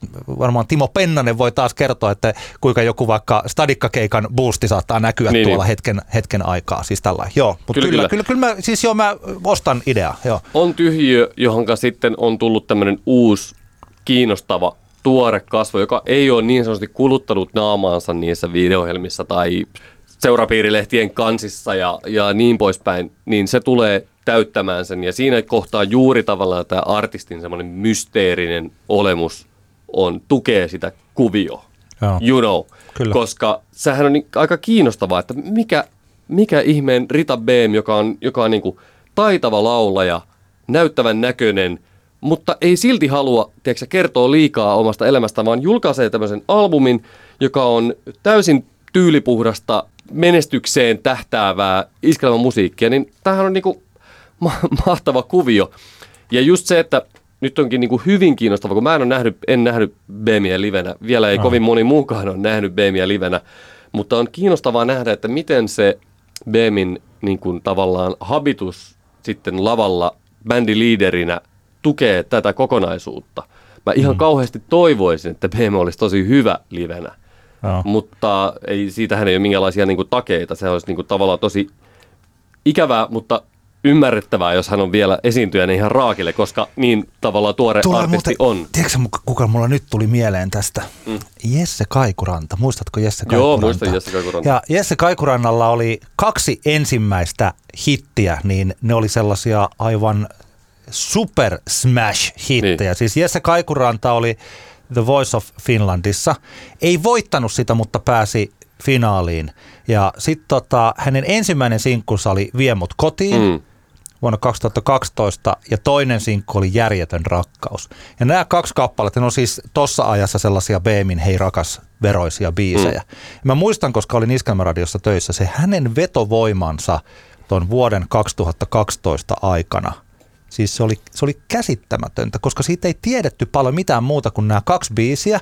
Taisi olla jopa niin, että kun oli eh, Iskelmä Radion silloin järjestämä Iskelmä Gaala, niin mm. Jesse Kaikuranta siinä yleisöäänestyksessä voitti näiden kaikkien niin kuin kestosuosikkien nenäredestä. Voittiko se viisi eh, tai neljä palkintoa, niin kuin paras joku. No voitti mitä voitti. Mm. Voitti, niin kuin ne, voitti neljä palkintoa siellä. Kun se levy tuli ja ensimmäiset keikat oli ihan ok, ja sitten tokalevy, pikkuhiljaa se vaimeni, koska ne keikat ei ikinä päässeet näiden, eikä tulevat biisit näiden kahden ekan mm. superhitin tasolle. Mutta ne kaksi biisiä riitti vetämään niin kuin vuosi puolitoista sitä Jesse Kaikurantaa, että hän oli ihan tuolla kaikkien Suomen huippuartistien mm. tasolla.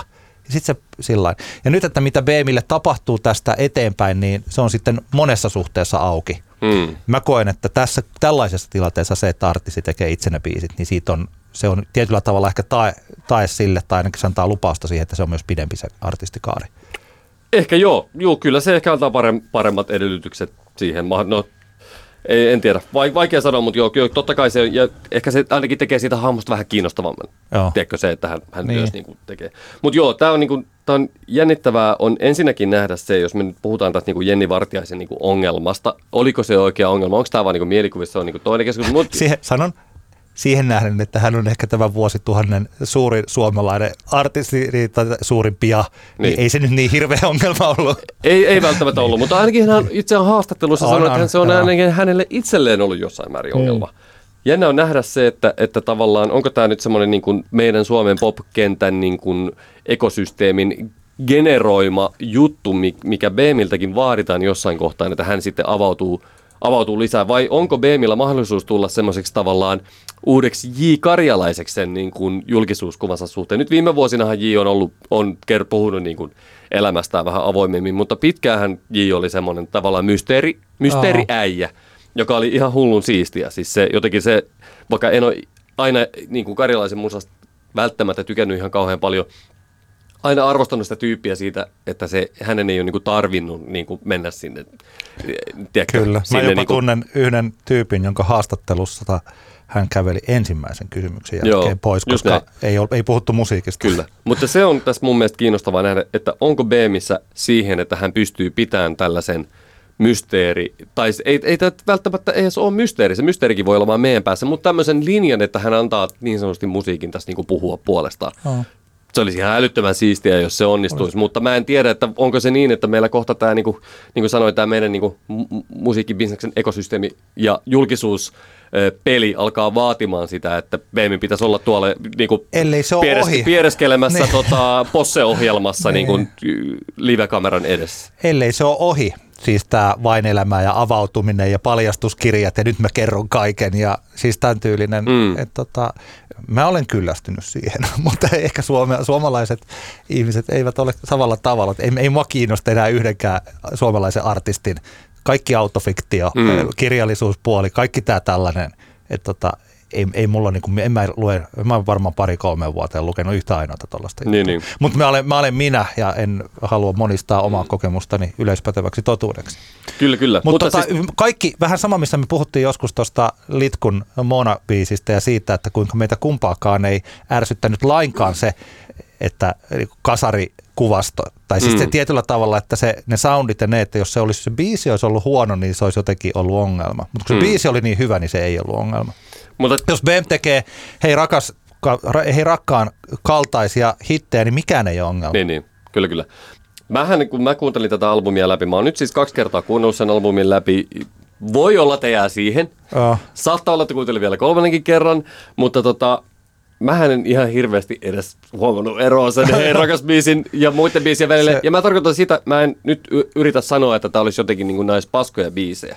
Vaan mun mielestä tämä on, niinku, ja mitä mä yritin sanoa sillä, että mun mielestä tämä tuntui kokonaiselta albumilta, on se, että mä en kokenut tätä hirveän niinku epätasaiseksi kokonaisuudeksi, vaan siellä oli ne kiinnostavat seikat, mitä mä niinku itselleni niinku musiikillisesti tai tekstien puolesta niinku löysin, niin, niin niitä oli niinku muissakin biiseissä kuin noissa niinku hittikappaleissa. Mä ymmärrän, että että esimerkiksi sulle, kun sä oot enemmän niin kuin syvällä tässä mm. niin kuin iskemän pelissä, niin sä näet niitä, koet niitä nyansseja tästä enemmän. Sä pystyt niinku tulkitsemaan niitä vähän, kun puhuttiin siitä, että ollaanko me oikeita ihmisiä arvioimaan tiedätkö, Williamin musaa. Niin, niin, niin, joo. Ollaanko me niin oikeita, koska me ei, niin, ei, mä voin suoraan myöntää, että mulla ei, niin kuin, mulla ei mm. ehkä kapasiteettia niin kuin, ja mahdollisuutta niin kuin arvioida niitä Sen mahdollisia mä... nyansseja siellä, siellä mukana. Mutta, mutta kun sanoa... mä ulkopuolisena kuuntelen Beemin albumia, ei. niin mun mielestä tämä on, on silleen aivan niin kuin tasapainoinen albumi. Se, mikä tuossa yhdessä biisissä on, sai siis pop-levyjähän on ai, niin kuin vuosikymmenestä toiseen vaivannut se, että se sinkku kuulostaa hyvältä, mutta sitten kun sen sinkun laittaa muiden samanmuotoisten, mutta huonompien biisien väliin, niin äkkiä se sinkkukaan ei oikein kuulosta mm. enää, enää kovin hyvältä. Että se on ollut aina pop-albumien, ja tämä on niin kuin iskelmä, eli iskusävel, eli hitti, eli mm. aikuishitti, niin kuin mä ajattelen, että tämä on niin tämmöinen pop-levy sitten kuitenkin, mm. aikuisten pop-levy. Et sun ehkä, jos sä joskus BMia kuuntelet, niin unohda ehkä se koko muu levy ja kuuntele pelkkää sitä biisiä. Vaikka repeatillä, koska se on tosi hyvä biisi. Okei. Okay. Okei. Mm, mä mieluummin kuuntelen, jos mun täytyy vielä kuunnella niin tätä Beemin mm. musaa, niin mä mieluummin kuuntelen sen album vielä kerran kuin montako biisiä tässä albumilla on. Kymmenenkö silloin? Niin mä mieluummin kuuntelen sen albumin läpi kuin kymmenen kertaa Hei rakas kappale. Sä ootkin outo. Antti kertaa Antti podcastin Top Femma aiheena. Meillä on tänään meidän kaikkien aikojen suosikki hevilevyt.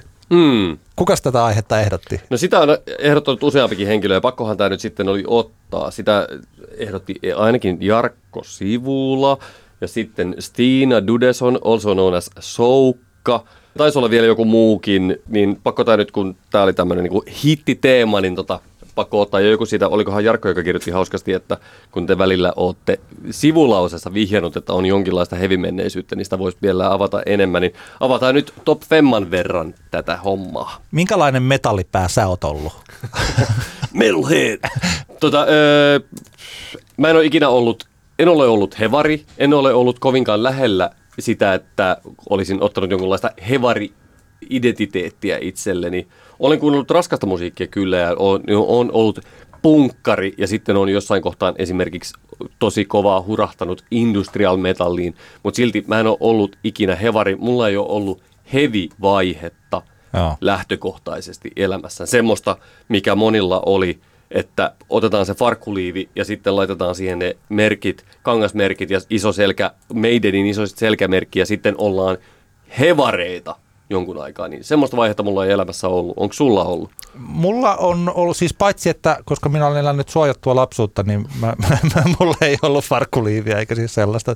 Kyllä mulla pitkä tukka oli ja siis on mulla ollut ihan siis selkeä, alkanut tällaisesta hard rock, eli Kissistä ja Twisted Sisteristä ja sitten tuossa nyt kohta käydään läpi niitä heavy. Kyllä mulla on ollut sitä ja varmaan vielä tällä vuosituhannellakin olen ihan heviä kuunnellut. Niin, ja, niin. ja tota ollut. Johtuu myös paljon siitä, että mulla on paljon ystäviä, jotka ovat eh, täysverisiä, sataprosenttisia metallipäitä. Metallipäitä. Joo, kyllä. Eli Tota- olen, olen nähnyt Metallikan livenä ja Noniin. olen heiluttanut kättä ilmaan Twisted Sisterin keikalla ja kaikkea tällaista. Kyllä, Tota, kyllä. Ja mulla, on, kas, mulla on ollut, mulla on tavallaan se mun ensimmäinen musiikillinen herääminen oli liittyy just niinku hard rockiin, eli Joo. ACDC, Aerosmith, Guns N' Roses ja tämmöiset.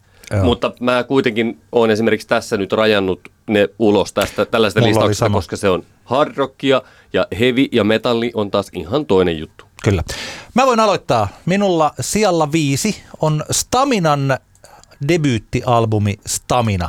Ja tämä on oikeastaan ihan selkeästi siitä syystä, että tämä on varmaan sitten viimeinen sellainen, tai ainakin viimeisiä heavy- tai metallilevyjä, joita mä olen kuunnellut, josta mä olen pitänyt, ja Staminan keikat tuohon aikaan oli mun mielestä aivan taivaallisen kovia.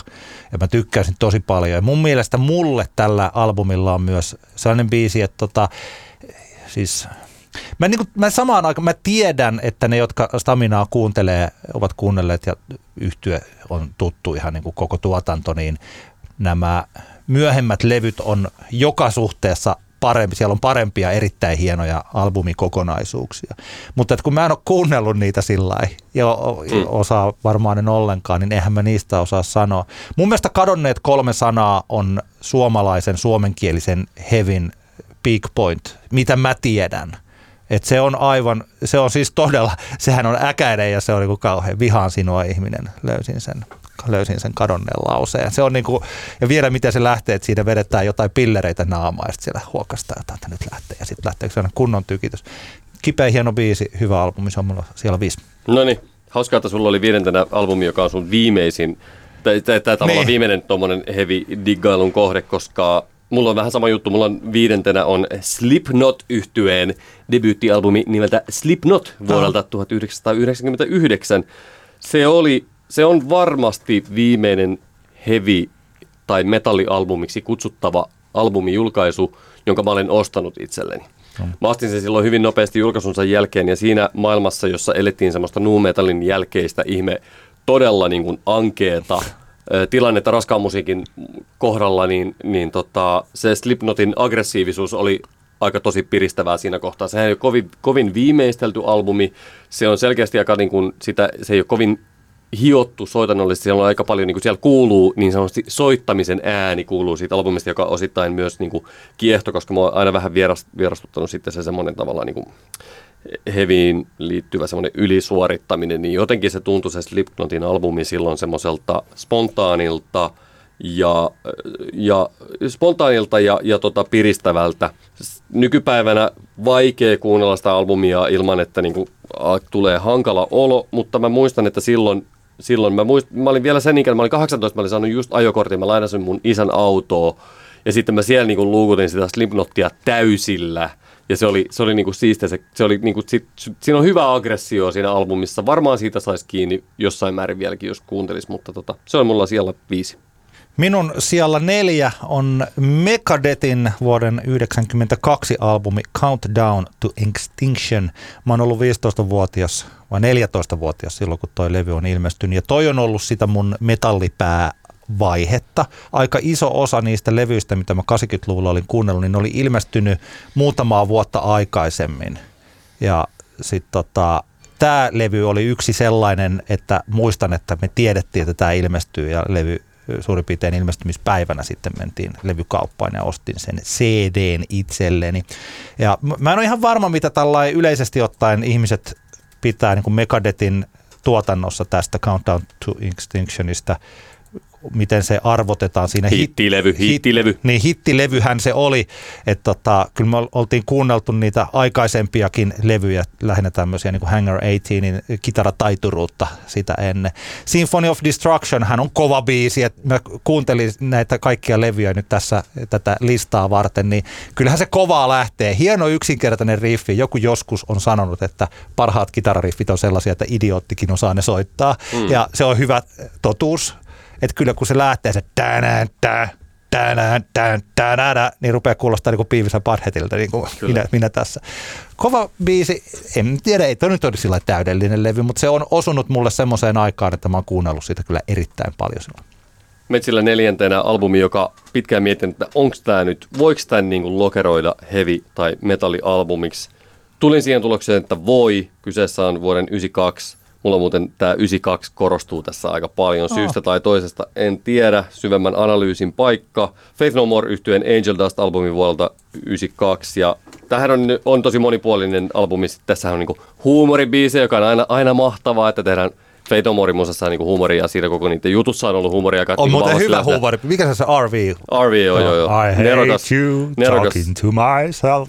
Mahtava biisi. Ai, on muuten hyvä biisi. Pitää kuunnella kyllä heti ihan mahtava. Mutta tota, tosi monipuolisia kappaleita ja, ja sitten jotenkin muistan silloin, kun toi albumi tuli ja sitten kun ei vielä ihan niin kuin ollut semmoista kapasiteettia niin kuin analysoida esimerkiksi noita tekstejä, niin ne huumorijutut ei välttämättä auennut, niin muista esimerkiksi joku Midlife Crisis, se niin kuin vaikutti ihan todella dramaattiselta kappaleelta ja että nyt tässä lauletaan. Sitten se oli niinku kauhean, että jossain kohtaa tajuaa vähän myöhemmin, että ei helvetti, tässä ihan todella lauletaan nyt niinku keskiään kriisistä, jota vaikka silloin oma isäni varmaan poti jossain, jossain määrin. Mutta tota, silloin toimi tosi hyvin ja, ja mä muistan, että se on, tämä on ollut mulle silloin aikoinaan tosi semmoinen tärkeä, tärkeä albumi, jonka avulla jotenkin mulla oli silloin tohon aikaan siinä teinien kynnyksellä oli, oli vaikeaa, niin kuin varmasti monella muullakin, niin tämä albumi oli semmoinen, mä muistan, että mä luukutin tätä tosi lujaa himassa yksin ja tämä antoi mulle voimaa jatkaa eteenpäin. No. Joka on tosi hienoa, että levyllä voi olla semmoinen vaikutus ja Angel Dustilla todella oli. Mä tiedän, että monia, niin kuin, monella tulee ihottumaan tästä just Fenomorin tästä niin kuin huumorikulmasta, mutta jos sitä vaan millään pystyy pääsemään niin eroon, niin kannattaa kuunnella tämä levy läpi, koska tämä on, tämä on tosi hieno monella tapaa. On, on monipuolinen albumi.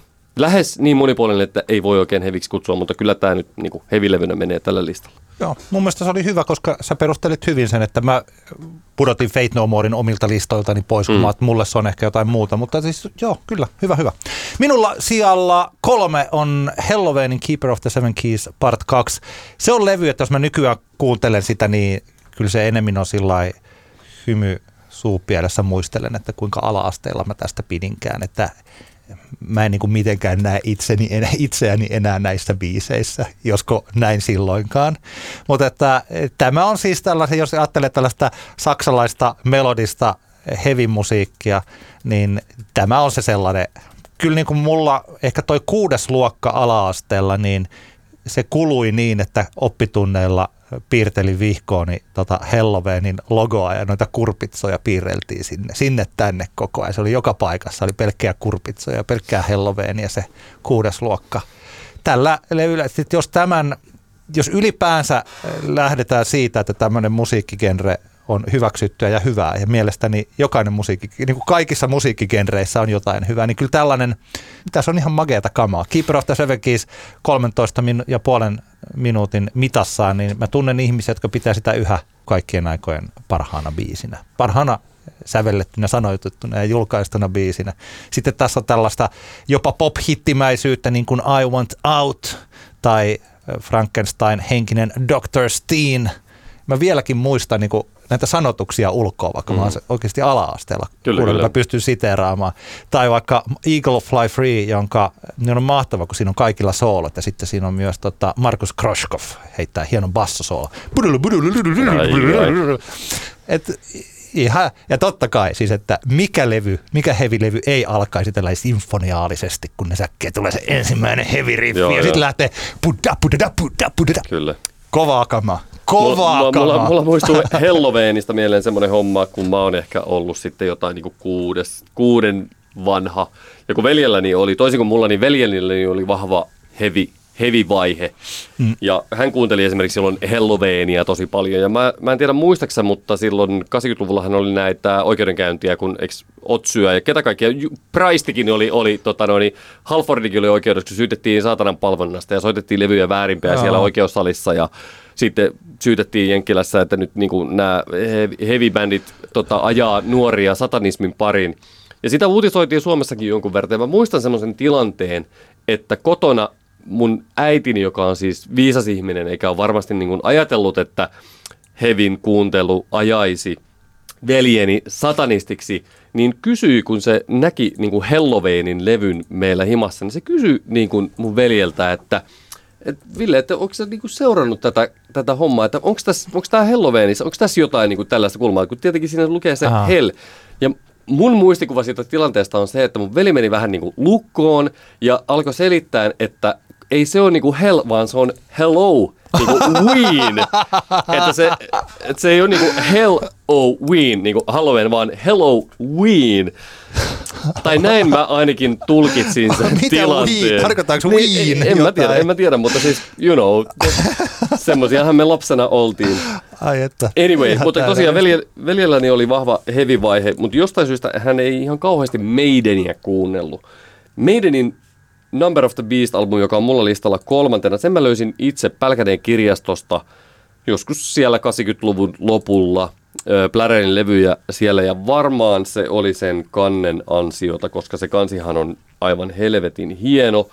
Siinä on Eddie ja itse Piru, vanha vihtahousu siinä kannessa liekkien päällä ja takakansi on vielä oikeastaan siistimpi, koska siinä on bändin jätkät nahkatakeissa ja pillifarkuissaan ja hassuissa brittiläisissä hevari-otsatukissaan siinä tota, siinä sitten poseeraavat liekkien keskellä apokalyptisessa maisemassa. Mä veikkaan, että sen kannen takia mä otin sen ja mä lainasin tota, niin kun, mä uusin sitä lainaa niin jatkuvasti, että se saattoi olla mulla ehkä kaksi vuotta toi levy Pälkäneen kirjastosta lainassa. Ilmeisesti kauhean montaa muuta pälkäneläistä ei kiinnostunut sitä lainata, mutta se on oikeastaan niin ainoa tämmöinen niin sanotusti heavy klassikko albumi kaanoniin kuuluva albumi, mitä mä oon elämässäni kuunnellut enemmän. Et se, se iski silloin paljon ja siinä on siistejä biisejä. Musta siinä on, niinku, se on genreen, ö, genren konve, konventiot huomioon ottaen siinä on ihan jopa mielenkiintoista niin kuin sovittamista välillä biiseissä edelleenkin. Ja Number of the Beast on vaan aivan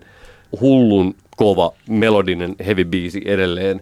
En ole meidän ja kauheasti kuunnellut sen jälkeen, enkä ole kokenut tarvetta niin hirveän usein palata tähänkään levyyn, mutta se vaikutti muhun tosi paljon siinä, että se jotenkin semmoisella mukavan luontevalla tavalla toi, toi niin kuin näin, niin kuin tällaisen hevin estetiikan elämääni. Ja totta kai se, on, niin kuin, se oli Dickinsonin eka albumi niin kuin Maidenin riveissä ja, ja niin poispäin, että se on silläkin tavalla niin kuin merkittävä levy ja, ja yksi varmaan niin bändin menestyksekäimmästä, menestyneimmistä albumeista. Se on timanttinen pläjäys mulla siellä kolme. Minun siellä kaksi on oikeastaan näistä sellainen levy, että kyllä mä niin noita edellisistäkin, niin kyllä mä niin sillä niitä niin tykkään, mutta aika vähän mä kuuntelen niitä yksittäisiä biisejä, varsinkin tuota Staminan yhtä biisiä, mutta aika vähän sitä itse levyä. Mutta tämä taas on sellainen bändi ja tämä on sellainen levy, että tästä mä nautin nykyäänkin, eli Anthrax. Mun mielestä Anthraxissa oli, siis se Anthraxin huumori oli juuri sitä, mitä Hevi kaipaa. Mm. Et Hevissä, siihen liittyy kuitenkin sellaista tiettyä huvitusta siihen nähden, että minkälaista musaa se on. Ja aika iso osa hevari-kavereista niin, niin on kuitenkin siis tosiaan tällaisia erittäin monikulttuurisesti ajattelevia, älykkäitä ihmisiä, jotka tykkää naureskella asioille. Ja sitten se kuva, mikä hevareista on jossain muualla kuin siinä hevijengissä, niin on ihan toisenlainen. Mm. Niinku siis tällainen. Ja mun mielestä toi Antraxin tapa, ensinnäkin siis se, että äh, sit tota, Antrax oli he pitivät syliään auki moneen suuntaan. Tekivät muun muassa Public Enemyn kanssa Bring the Noise-biisiin ja siis tällaisia asioita.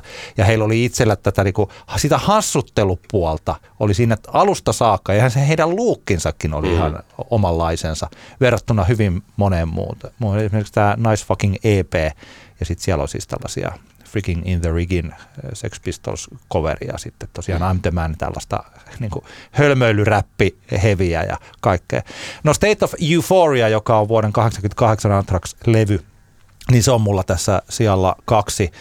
Ja oliko joku bändi itse, että ne ei ollut kovin tyytyväisiä siihen, mutta siinä on loistavia biisejä, vaikka tota Antisocial nyt on sellainen mahtava tykitys, jota äh, sopii aina silloin tällä soitella ihan itsessään. Now It's Dark, joka taitaa olla viittaus muuten tuohon, mikä se, onko se Firewalk With Me, missä toi Dennis Hopper sanoi, että don't you fucking look at me. Mm, Blue Velvet. Blue, Blue Velvet, totta kai, joo, niin siis, siis siinä niin tota, viittauksia siihen Make Me Laugh, jossa taas niinku naureskellaan TV-evankelistoille ja Misery Loves Company taas ta- liittyy tuohon Stephen Kingin piinaan, eli juuri tämä Misery Loves Company, I'm your number one fan. Kivoja viittauksia erilaisiin muihin asioihin tässä ympäröivässä maailmassa populaarikulttuuriin. Kunnon tykitystä, tykkää. Mulla, olisi ollut, mulla oli hyvin lähellä, että Anthraxin toi Persistence of Time olisi ollut mulla tällä listalla, mutta se jäi juuri siitä pois. Sen sijaan kakkossijalla mulla on albumi, joka on ihana edelleen, järkyttävän kova. Tykkään siitä aivan niin kuin sataprosenttisesti eli Helmet yhtyen Meantime albumi vuodelta 92. Se on niinku, en oo kuullut semmoista niinku riffi-metalli-albumia, joka pääsisi edes niinku ihan kauhean lähelle. Muita Helmet-albumeita lukuun ottamatta siis, tai ainakaan jos niinku, sit, me, Meantimea seurannut Betty on niinku pääsee lähelle, mutta kuitenkin niinku, niinku riffi hevin semmoinen ultimaattinen mestariteos on Meantime-albumi – todella pelkistettyä toteutusta. Ei mitään muuta kuin rummut, basso, kaksi kebaa ja, ja tota noin, niin Page Hamiltonin hyvin epämusikaalinen laulu. Mutta ne riffit on tässä kaiken keskiössä ja niitä tuolla albumilla riittää ihan, ihan niin kuin koko albumin mitalta täydellistä musaa. En mä tiedä mitä muuta siitä voisi sanoa kuin sen, että oli mä, yksi elämäni parhaita keikkoja oli Helmet Provinssissa 9 Seiska. Se oli mahtava keikka ja lähestulkoon yhtä hieno kokemus oli, kun nyt pari vuotta sitten klubilla näin Helmetin uudelleen soittamassa. Se oli aivan ihanaa myös. Jos jostain syystä on mennyt ohi Helmetin Meantime, niin kannattaa tsekata. Mahtavaa semmoista tavallaan aika minimalististakin musaa, mutta ei mitään niinku sludge niinku laahausta, vaan ihan niinku kunnon meininkiä jos tekisi sellainen, että olisi tämän yhtyeen logo kypärissä ja sitten laittaisi ne narulla kiinni toisiinsa ja ripustaisi kaulaansa, niin se olisi helmet, helmet, helmet. Mm, totta. Ja ootko sä miettinyt, että, kun, että välillä kun Spotify sanotaan, että mikä on Suomi-Indien helmet? Älä nyt siinä, hyvää huumoria. Älä nyt siinä. Kuulosi hyvä vitsi. niin, niin, Tällä olisi voinut aloittaa ensi jakso. Olisi voinut. Noniin, Minulla sitten. kaikkien aikojen heavy-levyt ykkösenä on levy, joka oikeastaan siihen aikaan 90-luvulla ei ollut mulle niin tärkeää, koko bändi ei ollut mulle kovin tärkeä. Mutta tämä on sellainen, että kun mä sitten olen joskus tuossa ehkä 10-15 vuotta sitten, siis tällä vuosituhannella mä lopulta antauduin kuuntelemaan metallikaa siis. Mä en ollut koskaan kovin suuri metallika-fani, enkä ole vieläkään. Mutta se, kuinka mestarillinen levy Master of Puppets on, niin mun mielestä se on täysin ylitse pääsemätöntä. Että tässä, tässä ei ole nyt samanlaista omaa henkilökohtaista kuunteluhistoriaa tai siihen, että siihen aikaan kun mä olin hevari, niin mä olisin kuunnellut Master of Puppetsia. Ja mä silloin tällöin kuuntelen tätä ihan vaan sen takia, että jos mä haluan kalibroida mieleni siihen, että mitä hyvä hevi on. Ja mä en oikeastaan tajunnut silloin siihen johonkin hurjaan metallika-aikaan, että kuinka taitavasti tämä yhtye luo jännitettä ja sitten vapauttaa sen jännitteen.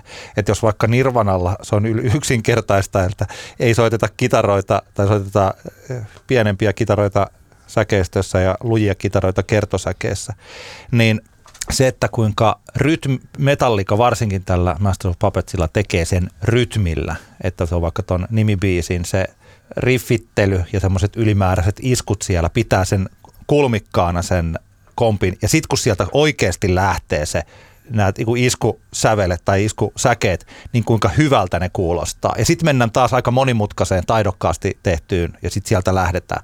Että tämä on sellaista rytmiikan leikkiä tämä koko levy. Lisäksi sitten tota, vaikka tällainen, kun se, että kun toi battery lähtee, niin onhan se täysin mitä, siis, siis se on siis täysin aseista riisuva kova heavy biisi. Niin, on, ja onhan se varmaan ehkä niin kuin paras heavy biisin intro oh. mitä ikinä on tehty. Onhan se niin epinen. Joo, kyllä.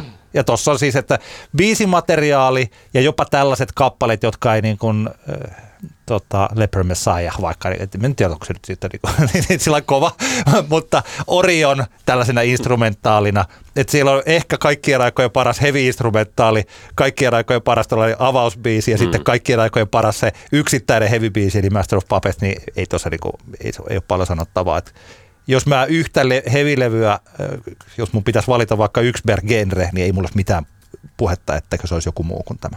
Kyllä, kyllä.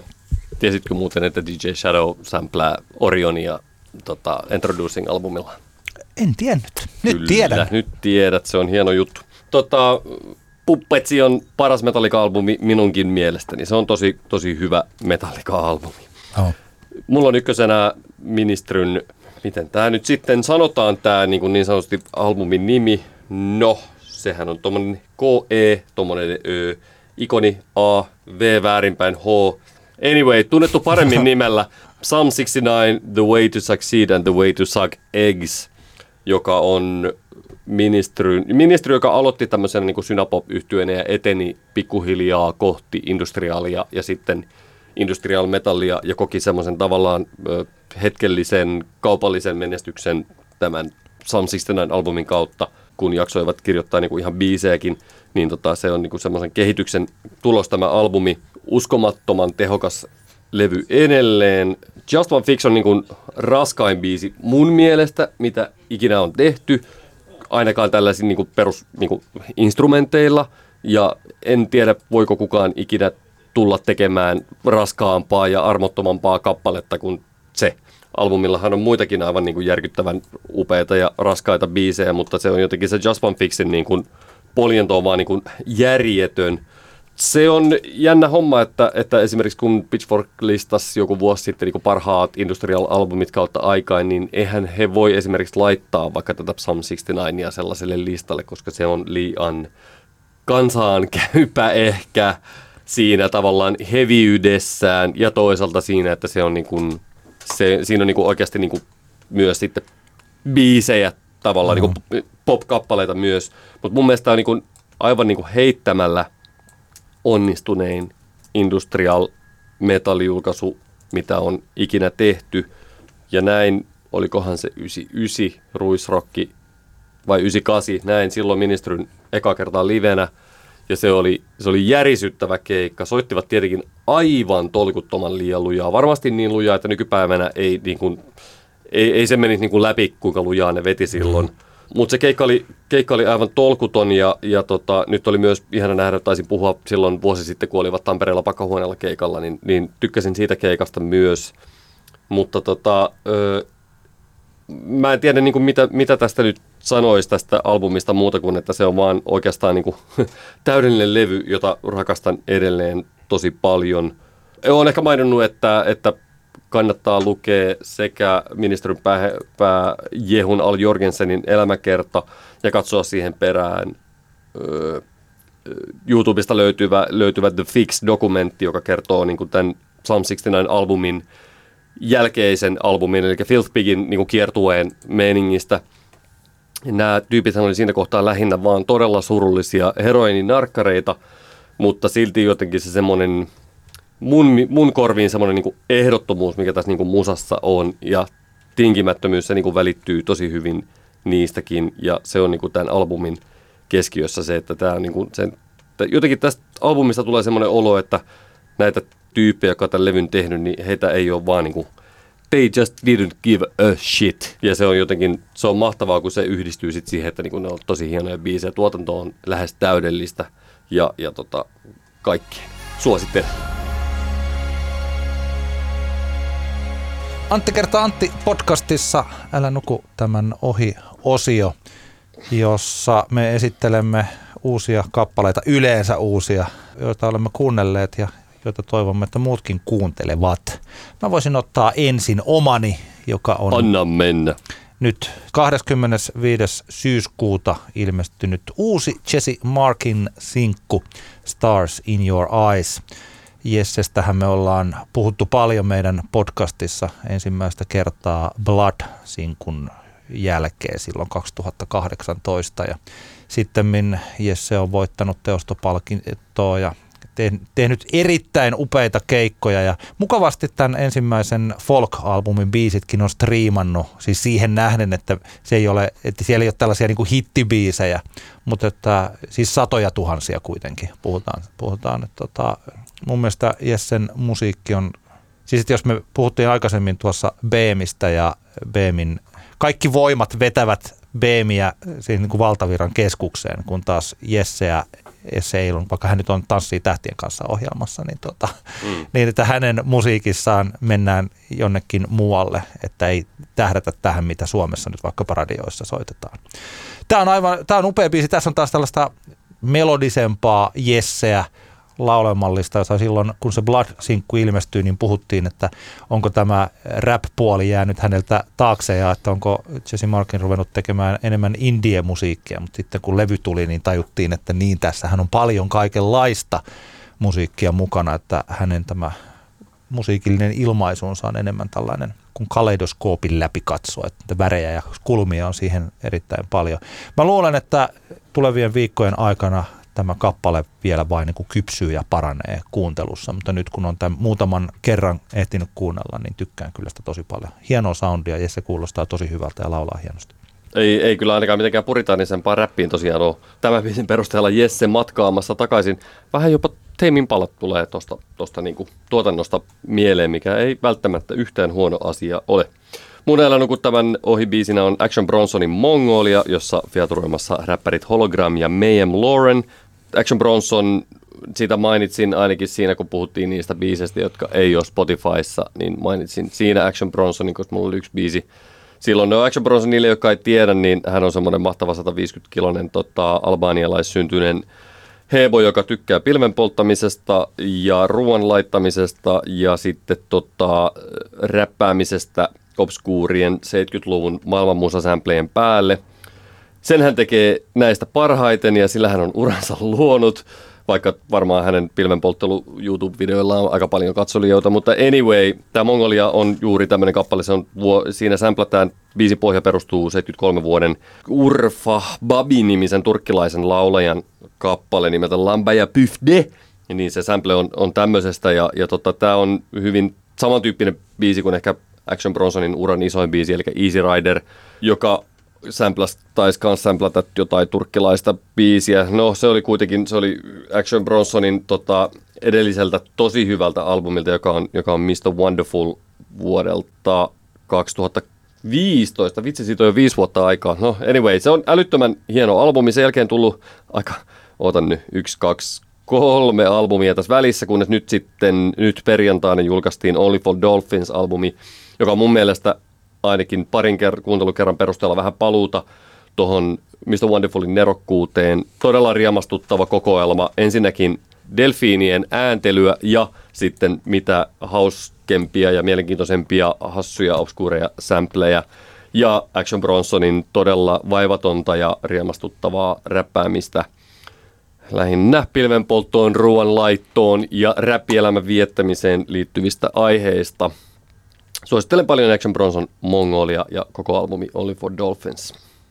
Tämä oli Antti kertaa Antti kaksinkertainen katsaus popmusiikkiin. Podcast, kiitoksia jälleen kuuntelusta tänne asti. Jo vain, jo vain, jo vain sähköpostia voi lähettää sinne anttiaksantti.gmail.com ja voi DM pistää Instasta tai muuta kommenttia Fasesta tai mitä tahansa muuta. Mielellämme jatkamme kaikenlaisia keskusteluja sitten, sitten tota noin, niin, näiden varsinaisten podcast-jaksojen ulkopuolella aiheesta. Palataan ensi viikolla uusin aihein, mutta samoin jäbin, samoin naamoin, vai miten se sanotaan? Samat jäbät, sama, ei mitään. Oli. Joo, se oli niin hyvä loppukaneetti, että tuota, jätetään tämä nyt tähän näin. Oikein mukavaa viikkoa kaikille rakkaat kuuntelijat. Hei hei!